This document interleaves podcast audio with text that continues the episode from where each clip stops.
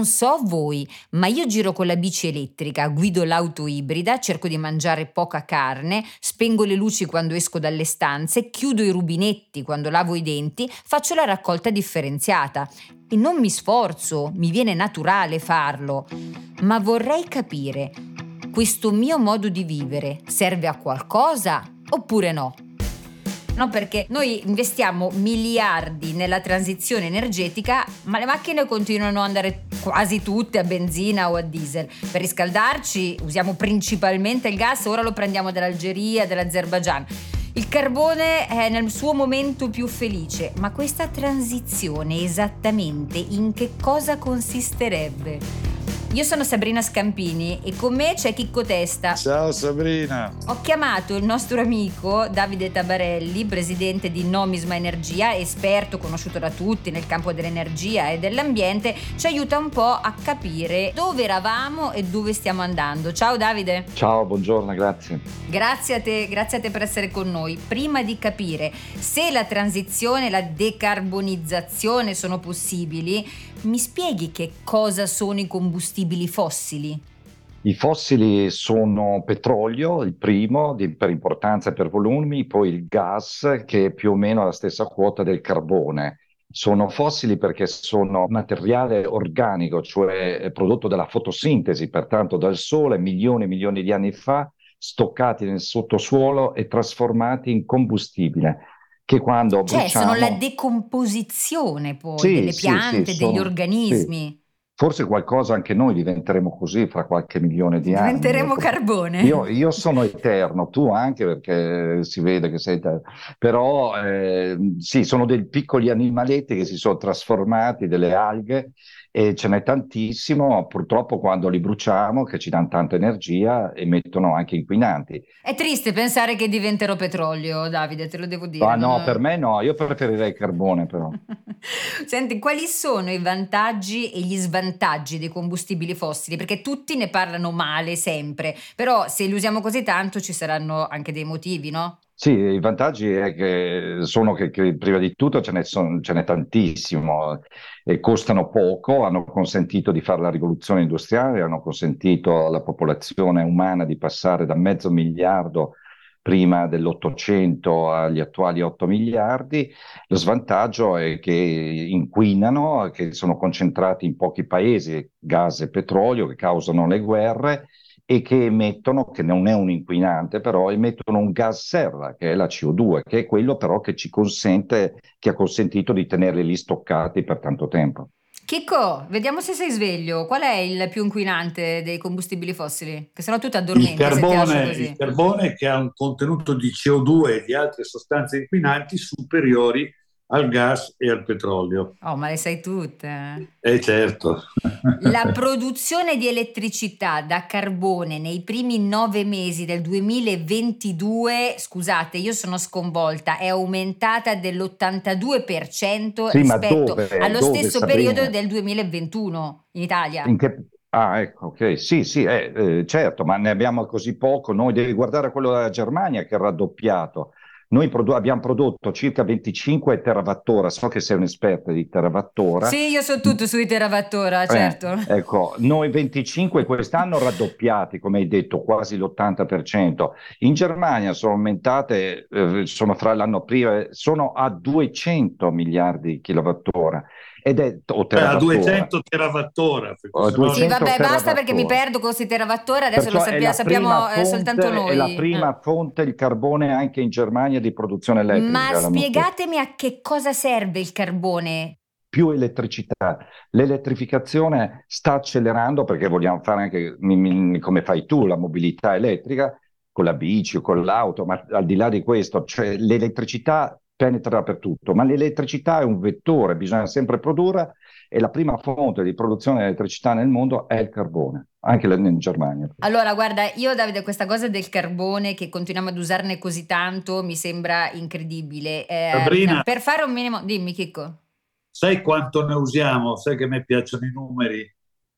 Ne no, usiamo... che non lo so, Chicco, non lo so, come faccio a eh, sapere eh, quanto ne usiamo? Il numero nel preciso 2000, vuoi, non lo so. Nel 2022 abbiamo consumato nel mondo 8 miliardi di tonnellate di carbone. E sai di petrolio quanto ne consumiamo? Quanto? 100 milioni di barili al giorno. Sai quanti, quanti, litri ci sono in un barile? No, non lo sai, te no. lo dico io. Circa 150 litri, quindi 100 milioni di barili di petrolio al giorno e 8 miliardi di tonnellate di carbone. Quindi eh, sempre di più mi sembra che la transizione energetica sia eh, qualcosa di cui è bellissimo parlare, ma è molto difficile arrivarci. Per fare un minimo di storia, ricordiamo che nel dicembre 2015 è stato firmato un accordo internazionale a Parigi per mantenere il riscaldamento globale entro la fine di questo secolo al di sotto dei 2 gradi rispetto ai livelli preindustriali, possibilmente uno e mezzo. La COP20 26 di Glasgow. Cos'è la COP26? Cos'è Senti, la, COP? la conferenza delle parti, cioè le nazioni che hanno ratificato la Convenzione delle Nazioni Unite sui cambiamenti climatici, perché non sono solo io a usare la bicicletta e l'auto ibrida, cioè ci sono delle tutti quanti dovremmo fare qualcosa per mantenere il riscaldamento globale al di sotto di una certa soglia.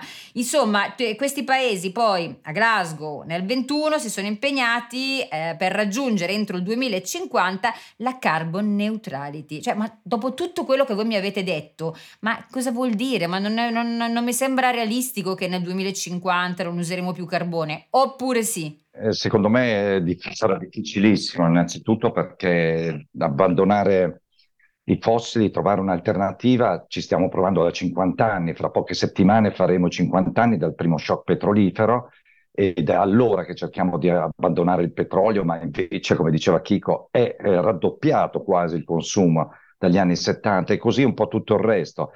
Non è facile eh, la neutralità, ci possiamo provare, adesso si parla molto in questi giorni qua in Italia di nucleare, eh, quella potrebbe, è una soluzione perché le fonti rinnovabili sono disperse e intermittenti e finché non le concentriamo non, non abbiamo una soluzione, perciò sarà molto molto difficile, secondo me quasi impossibile.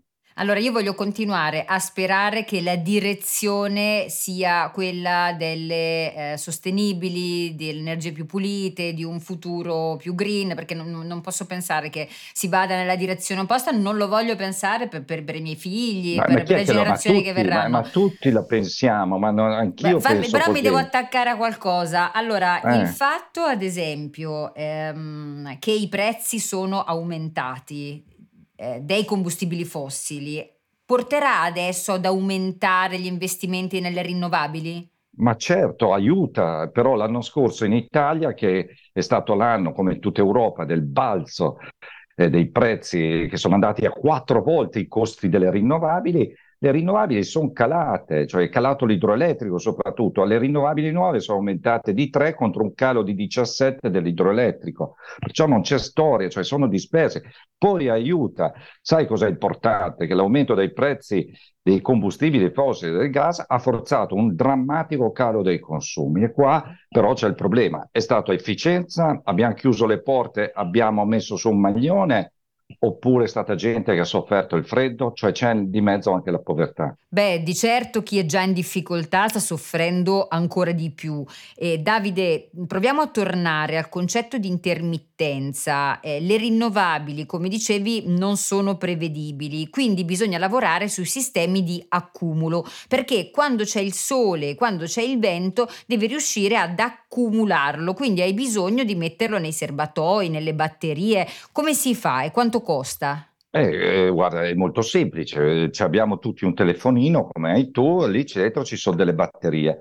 Le batterie sono state inventate da Volta a fine del Settecento. Alessandro Volta, che suggerisco a tutti di andare a Como a visitare il suo tempietto che ha sul lago. Io l'ho visto, tu Chicco l'hai visto il tempietto di Volta? Certo che l'ho visto, ci mancherebbe altro. Sì, non ti posso oh, neanche portare a vedere il tempietto di Volta, hai visto pure quello, vabbè. Ma, co- ma, con te ci torno un'altra volta volentieri. Sì, ma allora vengo anch'io. Eh, esatto, esatto. Eh, Andiamo a fare una gita al Tempio di Volta. Eh, lì, eh, insomma, c'è stata. Quella, non è che ci siano state delle rivoluzioni, dei miglioramenti straordinari, però la, l'accumulo delle batterie di grandi quantità di energia elettrica per tanto tempo è impossibile con le batterie chimiche allora ci vogliono quelle fisiche, gli accumuli idroelettrici, cioè i grandi laghi alpini o degli Appennini, dove quando abbiamo tanta elettricità di giorno, quando c'è anche tanto vento, la pompiamo l'acqua verso l'alto e poi la lasciamo cadere di notte o il giorno quando non abbiamo eh, il sole e abbiamo bisogno di elettricità. Si chiamano accumuli idroelettrici che... E costano no. anche un po', bisogna investire per risparmiare poi. Chicco, quali sono i settori secondo te sì, in cui dobbiamo lavorare, lavorare di più eh, per una transizione energetica? Guarda, eh, noi parliamo sempre dei nostri problemi, la raccolta differenziata, le bici elettriche, eccetera, eccetera, però io vorrei ricordare una cosa importante. I quattro quinti dell'umanità non vivono né in Europa né negli Stati Uniti, vivono in Africa. Sì, ma non picchiare perché questo è un podcast. Eh, eh, se tu picchi sulla scrivania si sente tutto. E eh dai, la quarta puntata. Vivono, vivono vivono in paesi del mondo dove i consumi energetici sono una frazione dei nostri, qualche volta sono un ventesimo, un trentesimo e questi paesi hanno bisogno di aumentare il loro consumo di energia perché l'energia va insieme allo sviluppo economico e se noi vogliamo un'Africa sviluppata, per esempio, dovremmo sapere, dobbiamo sapere che l'Africa avrà bisogno di enormi quantità di energia. E come la faranno? Purtroppo la faranno con il carbone, la faranno, se va bene, con il gas. È stato bellissimo parlare con voi, eh, grazie a Davide Tavarelli, Chico e eh, due uomini e sono meglio di uno. Soprattutto se è intero, ecco, eh, se non sa sciare è meglio che, che prenda no, un po' io so sciare! sono stato investito da un tizio con uno snowboard che mi è arrivato addosso da dietro a tutta velocità. Manco l'ho visto, mi sono trovato per terra. E devi stare a casa a studiare e a lavorare, sì, Chicco, perché non posso fare tutto io. Tu devi stare a casa a lavorare sul podcast invece che andare in giro a divertirti, che poi dopo ti succedono le cose. Quindi vi saluto, ci vediamo nella prossima puntata. Vedremo ancora di più come uscire dal mondo del carbone per entrare in un mondo più green. Grazie Davide Tabarelli, grazie, grazie, grazie. a Chicco, cara energia.